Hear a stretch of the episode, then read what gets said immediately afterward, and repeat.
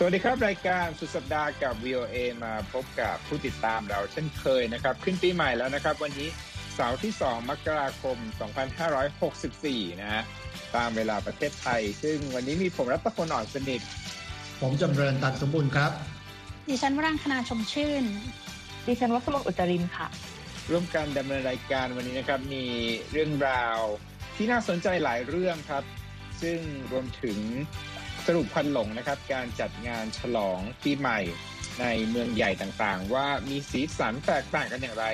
เป็นไปตามการใช้มาตรการต้านโควิด สิบเก้า นะครับนอกจากนั้นแล้วยังมีรายงานเกี่ยวกับการเมืองอเมริกันนะครับประธานาธิบดีโดนัลด์ทรัมป์กลับจากฟลอริดามาที่กรุงวอชิงตันแล้ว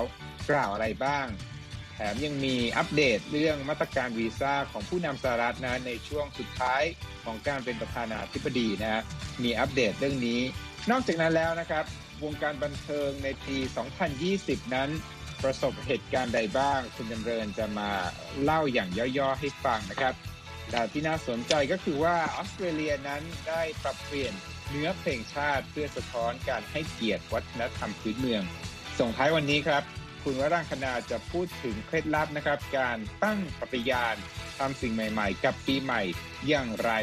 ถึงจะประสบความสำเร็จอย่าลืมติดตามกันนะครับ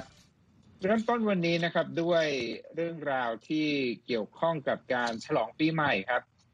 ในช่วงค่ำคืนที่ผ่านมาที่อเมริกานะครับก็มีการจัดงานฉลองส่งท้ายปีเก่าต้อนรับปีใหม่นะแต่ว่าสถานที่อย่างออสเตรเลียนั้นจัดก่อนหน้าเราไปแล้วอย่างที่ทราบกันนะครับเมืองใหญ่ทั่วโลกนะครับจัดกิจกรรมต้อนรับปีใหม่ด้วยบรรยากาศและก็สีสันที่คึกคักต่างกันนะครับตามธรรมเนียมของเทศกาลซึ่งปะปนไปด้วยการใช้มาตรการต้านโควิด สิบเก้า นะครับที่ซิดนีย์ของออสเตรเลียครับมีการจุดพลุดอกไม้ไฟนะฮะซึ่งเกิดขึ้นที่โรงละคร Opera House นะฮะจุดท่องเที่ยวสำคัญของซิดนีย์แล้วส่องให้เห็นถึงพื้นที่ด้านล่างนะที่ผู้คนบางตาต่างจากปีก่อนๆ นะครับส่วนเมื่อวานนี้ใครดูโทรทัศน์เค้าดาวน์นะก็จะเห็นว่าที่ Times Square ของนิวยอร์กก็มีกิจกรรมส่งท้ายปีเก่าต้อนรับปีใหม่เช่นเคยนะครับแต่ว่าผู้ที่เข้าร่วมนั้นก็จะเป็นบุคคลที่ประกอบหน้าที่จำเป็นในช่วงที่ผ่านมาก็คือบุคคลด้านการแพทย์การพยาบาลนะคนที่ต้องทำงานด้านส่งอาหารในช่วงที่ผ่านมาและที่วิหาร Saint Peter's ที่กรุงโรมนะรวมทั้งที่จัตุรัส Trafalgar Square ในกรุงลอนดอนนั้นปีนี้ไม่มีการเฉลิมฉลองอย่างเคยนะครับโดยที่ลอนดอนไม่มีการแสดงดอกไม้ไฟนะฮะส่วนสิงคโปร์นั้น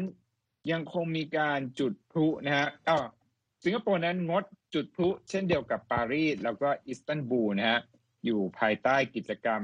อ่าที่มีกฎเคอร์ฟิวหรือว่าห้ามผู้คนนั้นจัดงานค่ำคืนนะฮะส่วนคำคมนะหรือว่าคำกล่าวของผู้นำหลายคนนะแสดงให้เห็นถึงการสร้างความหวังครับโดยนายกเทศมนตรีของนิวยอร์กบิล เดบลาซิโอก็ได้บอกนะครับว่าปีนี้เนี่ยน่าจะกล่าวได้ว่าเป็นปีที่สะเทือนใจผู้คนมากที่สุดนะส่วนปีหน้าคงจะแสดงให้เห็นถึงการฟื้นฟูแล้วก็การกลับคืนมาของความแข็งแกร่งนะฮะส่วนแองเกลา เมอร์เคิล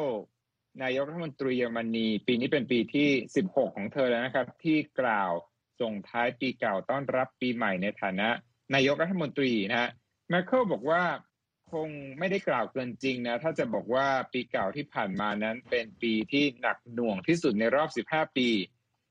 และสำหรับปีใหม่นี้แม้ว่าจะมีคนกังวลแล้วก็มีความแคลงใจแต่ก็ถือว่าเป็นปีที่คนตั้งตารอพร้อมกับความหวังนะและผู้นำจีนนะประธานาธิบดีสีจิ้นผิงบอกว่าความยากลำบากที่เกิดขึ้นนะในปีที่ผ่านมานั้นเปรียบเหมือนการขัดเงาให้กับชิ้นหยกงามละเอียดมากยิ่งขึ้นนะและที่เมืองอู่ฮั่นนะสำนักข่าวรอยเตอร์ก็รายงานนะครับว่าเมืองแห่งนี้ซึ่งเป็นจุดเริ่มต้นของการระบาดของโคโรนาไวรัสนั้นมีการฉลองตามท้องถนนของผู้คนนับร้อยคนนะที่ตึกเก่าแห่งหนึ่งที่มีหอนาฬิกาใหญ่อยู่แล้วก็ผู้คนนั้นก็ร้องตะโกนเมื่อเข้าสู่ศักราชใหม่อย่างคลึกครื้นนะครับเอาละครับนั่นก็เป็นสรุปสีสันต่างๆนะในเมืองหลายเมืองทั่วโลก จะพูดถึงเรื่องโควิดกันบ้างครับคุณจำเริญปีนี้เป็นปีที่ขึ้นต้นใหม่หลังจากที่คนจำนวนมากนั้นได้รับผลกระทบจากโควิด สิบเก้า ช่วยสรุปตัวเลขต่างๆให้ฟังหน่อยครับครับก็ยังคงจะยากที่จะพูดว่าสองพันห้าร้อยหกสิบสี่จะดีกว่าสองพันห้าร้อยหกสิบสามได้มากน้อยแค่ไหนอย่างน้อยก็ในแง่ของโควิดนะครับเพราะว่าตอนนี้นี่ทั่วโลกเนี่ยติดเชื้อแล้วแปดสิบสามล้านห้าแสนคนเสียชีวิตแล้วล้านแปดแสนอเมริกามาอันดับหนึ่งในแง่ของผู้ติดเชื้อผู้เสียชีวิตนะครับติดเชื้อเกือบยี่สิบล้านเสียชีวิตไปแล้ว สามแสนสี่หมื่นห้าพัน อันดับสองอินเดียอันดับสามก็คือบราซิลก็ไล่กันมาตัวเลขติดเชื้อระดับสิบล้านกับเจ็ดล้านกว่านะครับนั่นก็เป็นเรื่องของตัวเลขทั่วโลกในขณะเดียวกันก็มีความคืบหน้าในเรื่องของวัคซีนเรื่องของการอนุมัติวัคซีนซึ่งก็ไม่ได้เป็นวัคซีนตัวใหม่ก็เป็นวัคซีนตัวที่เราคุ้นชื่อกันอยู่แต่ว่าก็มีความคืบหน้าในเรื่องของการอนุมัติในลักษณะของการอนุมัติให้ใช้ในการฉุกเฉินหรือเร่งด่วนก็จะมีใหม่อยู่อยู่นิดเดียวก็คือว่าจีนเนี่ยเพิ่งจะอนุมัติวัคซีนซึ่งพัฒนาโดยบริษัทลูกของซิโนฟาร์มซึ่งเป็นรัฐวิสาหกิจของจีนนะครับเป็นการอนุมัติอย่างมีเงื่อนไขซึ่งหน่วยงานอาหารและยาของจีนเนี่ยก็อนุมัติหนึ่งวันหลังจากที่บริษัทลูกของซิโนฟาร์มนะครับซึ่งเป็นสถาบันชื่อ Beijing Biological Product Institute เนี่ย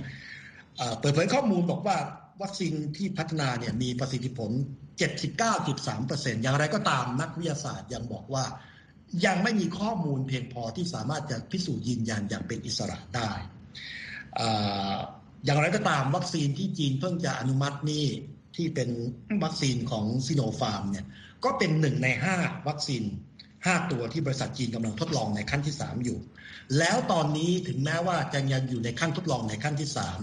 จีนเองก็ได้ให้วัคซีนไปแล้วกับคนประมาณ สี่ล้านห้าแสน คนซึ่งจัดว่าเป็นกลุ่มที่มีความเสี่ยงสูงนะครับนั่นก็เป็นเรื่องของวัคซีนที่จีนให้อนุมัติส่วนอังกฤษก็เพิ่งจะให้การอนุมัติฉุกเฉินกับวัคซีนที่พัฒนาโดย AstraZeneca กับมหาวิทยาลัยออกซฟอร์ดเหมือนกันแล้วองค์การอนามัยโลกก็เพิ่งจะอนุมัติวัคซีนของ Pfizer Pfizer BioNTech ให้ใช้เป็นการฉุกเฉินเพื่อที่จะช่วยให้ประเทศกำลังพัฒนามีโอกาสเข้าถึงวัคซีนได้เร็วขึ้นวัคซีนของ Pfizer BioNTech นี่ถือว่ามีความหวังมากที่สุดเพราะว่าประสิทธิผล เก้าสิบห้าเปอร์เซ็นต์ ถึงแม้ว่าจะต้องเก็บรักษาในอุณหภูมิที่เย็นจัดก็ตามนั่นก็เป็นข่าวค่อนข้างดีแต่ในขณะเดียวกันข่าวค่อนข้างร้ายก็คือตัววัคตัวโควิดที่กลายพันธุ์เนี่ยก็มีการแพร่ออกไปในหลายประเทศนอกจากอังกฤษแล้วก็มีรายงานว่ามีการพบในบราซิลในแอฟริกาใต้รวมทั้งในอเมริกาเองล่าสุดก็มีรายงานว่าพบในสองรัฐนะครับคือในโคโลราโดกับที่แคลิฟอร์เนียที่เมืองซานดิเอโกนักวิทยาศาสตร์บอกว่าคาดว่าเชื้อโควิดที่กลายพันธุ์เนี่ยไม่ได้เพิ่งมาจากอังกฤษที่พบในอเมริกาอาจจะอยู่ในอเมริกามาตั้งแต่เดือนตุลาคมแล้วนะครับแล้วสิ่งที่น่ากังวลก็คือว่าผู้ที่ติดเชื้อในอเมริกาสองรายเนี่ยไม่มีประวัติการเดินทางก่อนหน้านี้นะครับซึ่งก็ยังเป็นเรื่องที่หาคำตอบว่าเชื้อนี้เนี่ยกลายพันธุ์แล้วมีต้นต่อมาจากไหนอย่างไรอันนั้นก็เป็นภาพสรุปซึ่งก็ไม่ใช่ข่าวดีนักนะครับในเรื่องของโควิด สิบเก้า ก็จะต่อด้วยเรื่องของผู้นำของสหรัฐเลยก็แล้วกันเพราะว่าผู้นำสหรัฐเนี่ยเผยแพร่วิดีโอทาง Twitter เมื่อวันพฤหัสบดีโดยบอกว่าตั้งชื่อวิดีโอของตัวเองว่าเป็นชัยชนะที่เป็นประวัติศาสตร์ที่น่าจะจดจำเป็นสิ่งที่เราจะต้องจดจำในสิ่งที่เราทำไป mm-hmm. แล้วก็บอกว่าอ่าสองอย่างที่จะเป็นผลงานที่น่าจดจำของประธานาธิบดีทรัมป์เนี่ยก็คือหนึ่งการบริหารงานเศรษฐกิจและสองการจัดการกับโควิดถึงแม้ว่าคนอีกจำนวนหลายล้านคนจะมองว่าการจัดการกับปัญหาโควิดของประธานาธิบดีทรัมป์ยังไม่ดีพอก็ตามแต่ที่น่าสังเกตก็คือว่าการเผยแพร่วิดีโอทาง Twitter ของประธานาธิบดีทรัมป์เนี่ยมีขึ้นที่กรุงวอชิงตันเมื่อประธานาธิบดีทรัมป์เดินทางกลับมาที่วอชิงตันเร็วกว่ากำหนดที่คาดไว้เพราะเดิมเนี่ยมีแผนว่าจะฉลองปีใหม่ที่รีสอร์ทมาลาโกแต่ปรากฏว่ากลับมาเร็วกว่ากำหนดนะครับซึ่งไวท์เฮาส์ไม่ได้ให้เหตุผลแต่เชื่อว่าที่รีบกลับมาเนี่ยเพราะว่ามีปัญหาขัดแย้งกับรัฐสภาแล้วจะต้องมาสู้รบตบมือกับรัฐสภาซึ่งข่าวล่าสุดเนี่ยบอกว่ารัฐสภาโดยสภาล่างกับสภาสูงเนี่ยลงมติ ลบล้างการใช้สิทธิวีโต้หรือสิทธิยับยั้งร่างกฎหมายกลาโหมของประธานาธิบดีทรัมป์ไปแล้วซึ่งก็นับเป็นครั้งแรกนะครับในช่วงของการดำรงตำแหน่งของประธานาธิบดีทรัมป์ที่ถูกรัฐสภาใช้อำนาจลบล้างการใช้สิทธิวีโต้นะครับประธานาธิบดีทรัมป์ก็ได้ไม่พอใจนะครับว่าสมาชิกพรรครีพับลิกันเนี่ยบางคนถึงแม้มีบางคนเนี่ยจะสนับสนุนตัวเองในข้ออ้างที่บอกว่ามีการโกงเลือกตั้งแต่ก็บอกบางคนยังไปไม่ไกลพอนะครับนั่นก็เป็นเรื่องอ่าเรื่องของจะเรียกว่าเป็นอะไรอ่ะเป็นฤทธิ์เดชนะครับหรือว่าเป็นอ่าการ ฟาดงวงฟาดงา ของผู้นำสหรัฐในช่วงอ่าไม่เหลือเหลือไม่ถึงสามสัปดาห์สุดท้ายก่อนที่จะพ้นจากตำแหน่งครับคุณรัตพลครับครับครับมีอีกเรื่องนึงที่ผู้นำสหรัฐก็ฝากไว้เช่นกันนะด้วยการลงนามเมื่อวันพฤหัสบดีนะครับยืดเวลาการห้ามออกวีซ่าทำงานเช่น เอช วัน บี นะแล้วก็ห้ามออกใบอนุญาตให้คนต่างด้าวเนี่ยมีเป็นผู้ที่มีถิ่นพำนักถาวรในอเมริกาหรือที่รู้จักกันว่าใบเขียวหรือว่ากรีนคาร์ดเนี่ยนะครับโดยยืดเวลาจากที่มีกำหนดสิ้นอายุลงเนี่ยเมื่อวันพฤหัสบดีการห้ามครั้งนี้เนี่ยก็จะยืดไปจนถึงสามสิบเอ็ดมีนาคมนะฮะผู้ที่จะมารับตำแหน่งประธานาธิบดีใหม่โจไบเดนก็เคยบอกนะครับว่าจะแก้ไขมาตรการเหล่านี้ของทรัมป์แต่ก็ยังไม่แน่ชัดนะครับว่าจะทำได้รวดเร็วแล้วก็มากน้อยเพียงใดนะผู้นำสหรัฐโดนัลด์ทรัมป์เนี่ยเคยให้เหตุผลเรื่องการใช้มาตรการวีซ่าเหล่านี้บอกว่าการที่ห้ามออกวีซ่านี่ก็เพื่อที่จะช่วยปกป้องภาคแรงงานที่คนอเมริกันจำนวนมากนั้นได้รับผลกระทบจากโควิด สิบเก้า อยู่ส่วนผู้ที่สนับสนุนให้มีการออกวีซ่าก็คือกลุ่มภาคธุรกิจบอกว่าคนเหล่านี้เนี่ยจะช่วยพลิกฟื้นเศรษฐกิจอเมริกันนะฮะนั่นก็เป็นเรื่องราวข่าวต่างๆที่น่าสนใจที่เป็นหัวข่าวหลักวันนี้นะครับอีกเรื่องนึงอยากจะพาไปที่ออสเตรเลียนะครับเพราะว่ามีข่าวเกี่ยวข้องกับการปรับเปลี่ยนเนื้อเพลงชาติใช่ไหมครับคุณวัสมนทำไมถึงเป็นเช่นนั้นครับค่ะเพราะว่าออสเตรเลียค่ะก็ปรับเพลงชาติค่ะรับปีใหม่เลยโดยเพลงชาติใหม่ของออสเตรเลียเนี่ยก็จะมีเนื้อหาที่ระลึกถึงชนพื้นเมืองมากขึ้นค่ะโดยที่ทางนายกรัฐมนตรีสก็อตต์มอริสันนะคะของออสเตรเลียค่ะประกาศไม่กี่ชั่วโมงก่อนที่จะเข้าปีใหม่ค่ะว่าเพลงชาติของออสเตรเลียที่ชื่อ Advance Australia Fair เนี่ยมีการปรับเปลี่ยนเนื้อเพลงในส่วนหนึ่งค่ะเพื่อต้อนอ่าเพื่อระลึกถึงประวัติศาสตร์แล้วก็ชุมชนชาวพื้นเมืองของออสเตรเลียค่ะซึ่งเนื้อหาฉบับเดิมเนี่ยนะคะจะมีอยู่ท่อนหนึ่งที่ร้องว่า Australians all let us rejoice for we are young and free หรือว่าถ้าแปลเป็นภาษาไทยก็คือชาวออสเตรเลียทุกคนเนี่ยจงยินดีที่เราเป็นประเทศใหม่แล้วก็เสรีซึ่งในเนื้อเพลงฉบับใหม่ค่ะก็จะมีการเปลี่ยนท่อนท้ายที่บอกว่า young and free เนี่ยเปลี่ยนเป็น one and free เปลี่ยนจากประเทศใหม่และมีอิสระเป็นประเทศหนึ่งแล้วก็มีอิสระแทนการเปลี่ยนคำว่าประเทศใหม่เนี่ยเป็นเป็นคำว่าเป็นหนึ่งแทนเนี่ยมันสามารถสะท้อนให้เห็นถึงความที่ให้ความสำคัญกับชุมชนพื้นเมืองได้ยังไงอันนี้ก็มีคำอธิบายค่ะเพราะว่าจริงๆแล้วเนี่ยออสเตรเลียเนี่ยจะเป็นประเทศที่ค่อนข้างใหม่ก็คือการที่บอกว่าเป็นประเทศที่อ่า young and free เนี่ยคือเป็นประเทศใหม่เนี่ยเหมือนกับว่าเป็นการอ่าให้ความสำคัญถึงแลนด์มาร์คที่อ่าที่กองทัพเรืออังกฤษเนี่ยเดินทางมาถึงที่ออสเตรเลียครั้งแรกเมื่อช่วงคริสตศตวรรษที่หนึ่งพันเจ็ดร้อยแต่อย่างไรก็ตามนะคะออสเตรเลียเองเนี่ยจริงๆแล้วเนี่ยเป็นแหล่งอารยธรรมที่เก่าแก่ที่สุดแห่งหนึ่งของโลกคือมีแหล่งอารยธรรมวัฒนธรรมของคนพื้นเมืองชาวออริจินเนี่ยที่สามารถย้อนหลังกลับไปได้ หกหมื่น ปีการที่บอกว่าออสเตรเลียเป็นประเทศใหม่เนี่ยก็คือเหมือนกับว่าจะเป็นการให้ความสัมพันธ์กับคนอังกฤษที่เป็นคนผิวขาวด้วยคำว่าตั้งรากแต่การเอาคำว่าอย่างออกไปก็คือการเอาคำว่าประเทศใหม่ออกไปแล้วก็ใส่คำว่า one แทนเพื่อแสดงถึงความเป็นน้ำหนึ่งความเป็นอ่าหนึ่งเดียวกันมากขึ้นของคนออสเตรเลียไม่ว่าจะเป็นอ่าเชื้อชาติใดเนี่ยอันนี้ก็คือเป็นกับว่าเป็นให้การให้ความสำคัญกับชนพื้นเมืองมากขึ้นค่ะซึ่งนายกรัฐมนตรีมอริสันนะคะกล่าวว่าออสเตรเลียเป็นประเทศค่อนข้างใหม่ค่ะแต่ว่าเรื่องราวของประเทศนี้ก็มีมาตั้งแต่โบราณเช่นเดียวกับชนพื้นเมืองที่อาศัยอยู่ในออสเตรเลียมาตั้งแต่แรกนะคะแล้วก็ยังบอกด้วยค่ะว่าออสเตรเลียเนี่ยแสดงถึงเจตนารมณ์ความเป็นเอกภาพของประเทศด้วยการให้เนื้อเพลงชาติเนี่ยการเคารพยอมรับชนพื้นเมืองการที่เอาเนื้อเพลงเอาคำว่ายังออกไปเนี่ยนะคะไม่ได้ทำอะไรทำให้อะไรหายไปแต่ว่าการเปลี่ยนเป็นคำว่า one and free เนี่ยในทางตรงข้ามเนี่ยกลับเป็นการเพิ่มคุณค่ากับเนื้อเพลงเป็นอย่างมากค่ะถึงการเปลี่ยนแปลงเนื้อเพลงครั้งนี้นะคะจะมีการเรียกว่ามีเรียกว่าได้รับเสียงชื่นชมจากหลายฝ่ายค่ะแต่อย่างไรก็ตามก็มีผู้วิจารณ์เหมือนกันเสียงวิจารณ์นึงเนี่ยก็บอกว่าการเปลี่ยนเนื้อเพลงเนี่ยมันเป็นเรื่องเล็กน้อยแล้วก็เป็นเรื่องของการแสดงออกเชิงสัญลักษณ์มากกว่าที่มันจะทำให้เกิดการเปลี่ยนแปลงใดๆจริงๆอย่างเช่นน อดีตแชมป์มวยโลกชาวอะบอริจินค่ะแอนโทนีมุนไดบอกว่าการเปลี่ยนคำเพลงคำเดียวนะคะในเพลงชาติเนี่ยมันไม่พอควรจะต้องเปลี่ยนไปทั้งเพลงเลยแล้วก็ใส่เนื้อหาประวัติศาสตร์จากทั้งฝั่งคนผิวขาวแล้วก็คนผิวดำในเนื้อเพลงใหม่ค่ะ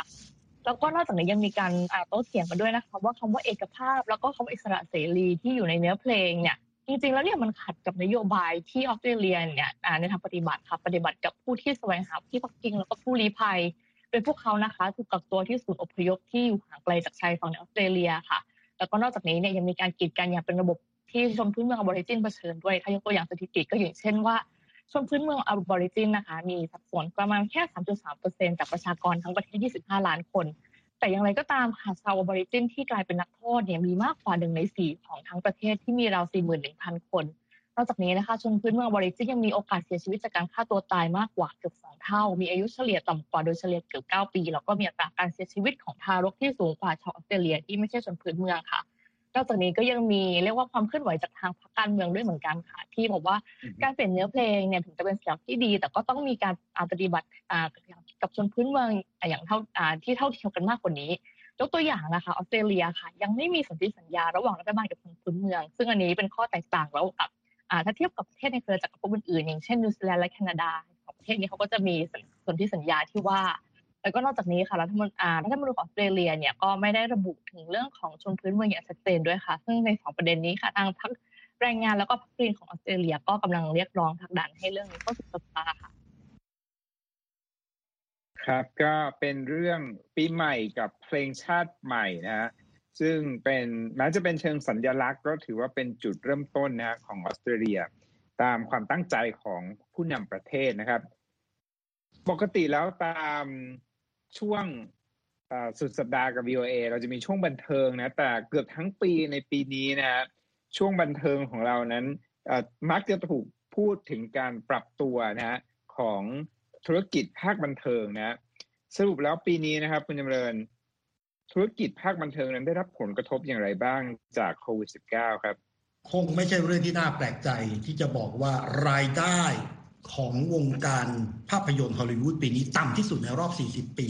นะครับจากเดิมที่ทำได้เนี่ยในอเมริกาเหนือเนี่ยยอดขายบ็อกซ์ออฟฟิศได้ได้ประมาณ หนึ่งหมื่นหนึ่งพันล้านดอลลาร์ห้าปีติดต่อกันยอดทั่วโลกได้ประมาณ สี่หมื่นกว่าล้านปีนี้ในอเมริกาเหนือเนี่ยทำยอดขายได้ยังทำได้ถึง สองพันสามร้อยล้านนะยังถือว่าเก่งนะแต่ตกควบลงมามากซึ่งก็ไม่ใช่เรื่องที่น่าแปลกใจเพราะว่าโรงภาพยนตร์เนี่ยปิดตัวตั้งแต่ประมาณยี่สิบมีนาคมแล้วช่วงซัมเมอร์ซึ่งเป็นช่วงที่เป็นช่วงที่หนังเนี่ยจะทำรายได้ประมาณ สี่สิบเปอร์เซ็นต์ เนี่ยก็โรงภาพยนตร์เนี่ยก็ปิดตัวอยู่หกเดือนตลาดใหญ่ๆอย่างเช่นนิวยอร์กลอสแอนเจลิสก็ไม่ได้เปิดโรงภาพยนตร์มีหนำซ้ำปีนี้เป็นปีแรกที่ไม่มีหนังใหญ่ของ Marvel เข้ามาหลอกสตังค์คนดูนั่นปัจจัยเหล่านี้เนี่ยมันก็ทำให้รายได้ของฮอลลีวูดเนี่ยจากการมาฉายภาพยนตร์เนี่ยมันตกควบลงไปแล้วถึงแม้ว่ามันจะมีทางเลือกทดแทนนะครับก็คือ drive in นะครับคือคนเนี่ยไปขับรถไปดูหนังกลางแปลงไม่ได้เข้าไปในโรงภาพยนตร์แล้วก็อีกทางเลือกหนึ่งคือ streaming นั่งดูอยู่ที่บ้านแล้วก็นั่งดู streaming ก็ตามเนี่ยนักวิเคราะห์ในวงการภาพยนตร์บอกว่าไม่เชื่อว่าสองทางเลือกเนี่ยจะมาเป็นศัตรูคู่แข่งแล้วจะมาแย่งคนดูไปจากโรงภาพยนตร์เพราะก็บอกว่าคนไปดูภาพยนตร์เนี่ยเพราะว่าต้องการประสบการณ์เฉพาะเป็นการหลบหนีจากชีวิตจริงไปใช้เวลาสองชั่วโมงในโรงภาพยนตร์นะครับหลีกหนีจากชีวิตแล้วตอนนี้คนไม่ต้องการเพราะว่าไม่ต้องการจะใส่หน้ากากไปนั่งระยะห่างจากคนอื่นแล้วแต่ละออกจากโรงภาพยนตร์มาแล้วไม่ไม่รู้สึกสบายใจก็เลยเลื่อนชะลอประสบการณ์นี้ไปก่อนแต่นักวิเคราะห์เชื่อว่าเมื่อสถานการณ์คลี่คลายดีขึ้นคนจะกลับไปโรงภาพยนตร์เพราะยังกลับไปเพื่อต้องการประสบการณ์ตัวนี้ซึ่งมันหาไม่ได้มันไม่เหมือนกับการ drive in ดูในโรงกลางแจ้งหนังกลางแปลงในรถยนต์หรือว่าสตรีมมิ่งนะครับเพราะฉะนั้นนักวิเคราะห์บอกว่าถึงแม้ว่าปีนี้จะไม่มีภาพยนตร์ซูเปอร์ฮีโร่มาเซฟฮอลลีวูดก็ตามแต่ในชีวิตจริงฮอลลีวูดหวังว่าซูเปอร์ฮีโร่ตัวจริงคือวัคซีนที่จะมาแล้วก็ช่วยเอาคนโยนกลับเข้าไปในโรงภาพยนตร์ได้อีกครั้งครับคุณรัตพลครับครับบอกว่าปีหน้านะครับเราจะได้มารีวิวภาพยนตร์กันใหม่นะครับถ้าบรรยากาศต่างๆนั้น มีความเป็นปกติมากขึ้นแล้วก็เรื่องสุขภาพนั้นเราหมดห่วงเรื่องการระบาดของโควิด สิบเก้า หวังจะเป็นเช่นนั้นนะครับส่งท้ายวันนี้นะครับเป็นเรื่องที่เข้ากับการเข้าสู่ปีใหม่นะครับหลายคนตั้งปฏิญาณว่าจะทำนู่นทำนี่นะเพื่อที่จะเปลี่ยนแปลงตัวเองหรือว่าทำชีวิตให้ดีขึ้นสดใสมากขึ้น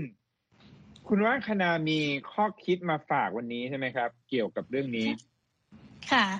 จริงๆก็เป็นสิ่งที่หลายๆคนทำนะคะดิฉันก็ทำเหมือนกันที่มาตั้งปณิธานใหม่ตอนปีใหม่หรือที่เรียกกันว่า New Year's Resolution เนี่ยนะคะแต่ว่าจากบทความในนิตยสาร The Atlantic นะคะรายงานว่าเป้าหมายที่ผู้คนส่วนใหญ่ตั้งไว้เนี่ยค่ะมัน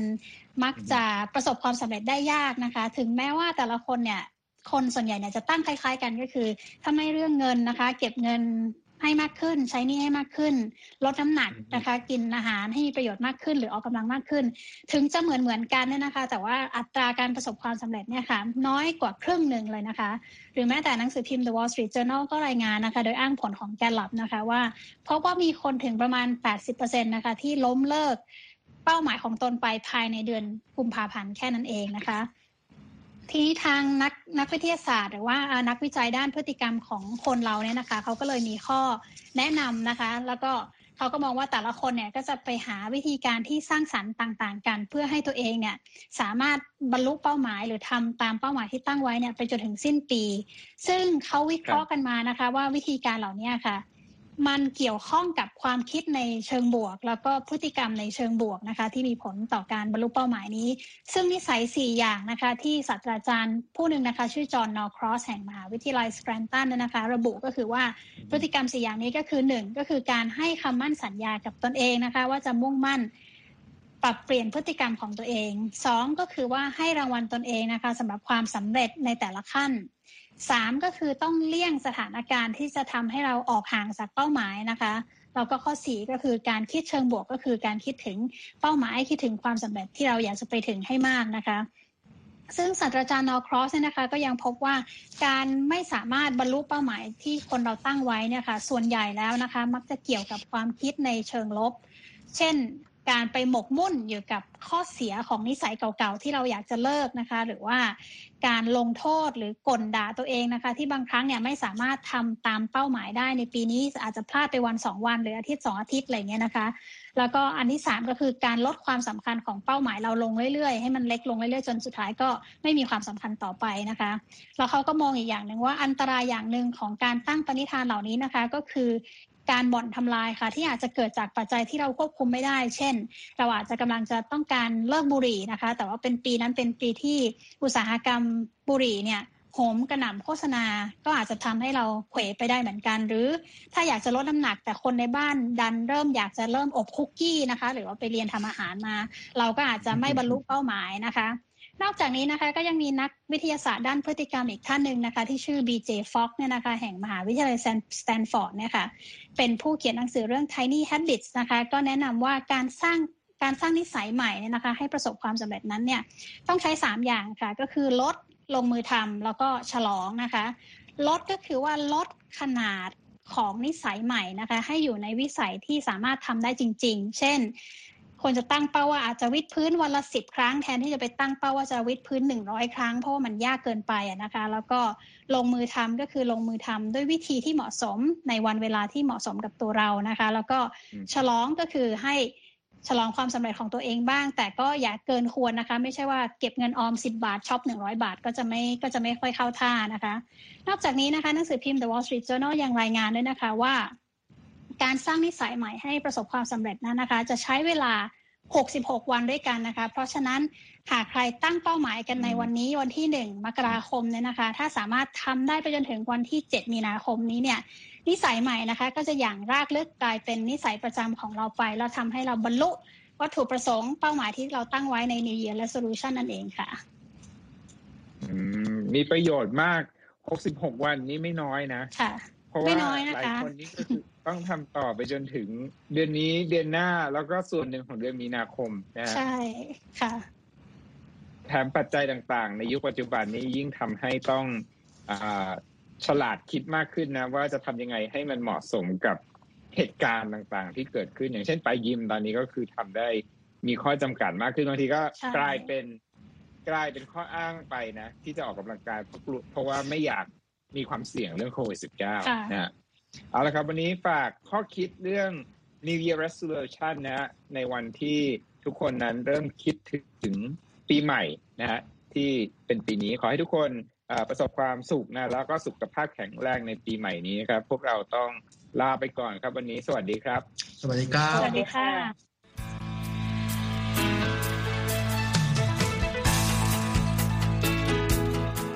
ครับและที่จบไปก็คือรายการจาก Voice of America ภาคภาษาไทยหากคุณผู้ฟังต้องการฟังรายการในวันนี้อีกครั้ง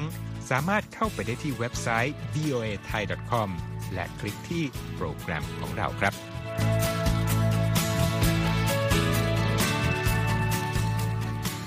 และถ้ามีเวลาว่างเสาร์อาทิตย์อย่าลืมแวะมาฟังสุดสัปดาห์กับ วี โอ เอ เช้าวันเสาร์ซึ่งเราจะมีคุยกันบันเทิงสำหรับหนังใหม่ประจำสัปดาห์กับภาษาอังกฤษสำนวนอเมริกันทุกเช้าวันอาทิตย์ตามเวลาในประเทศไทย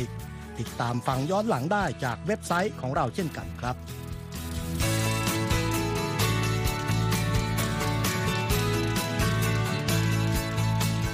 และสำหรับคุณผู้ฟังที่ชอบเรียนรู้ภาษาอังกฤษตอนนี้เรามีคอลัมน์พิเศษ Let's Learn English ซึ่งเปิดโอกาสการเรียนรู้และฝึกทักษะภาษาอังกฤษในรูปแบบที่ถูกออกแบบโดยผู้เชี่ยวชาญตามมาตรฐานการศึกษาของอเมริกาเพื่อให้เนื้อหาเหมาะสมสำหรับผู้เริ่มเรียนภาษาอังกฤษ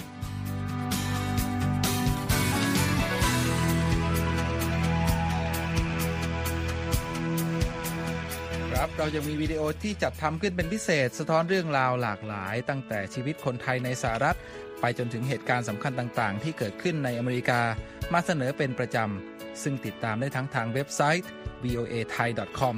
Facebook และ YouTube วี โอ เอ Thai ครับ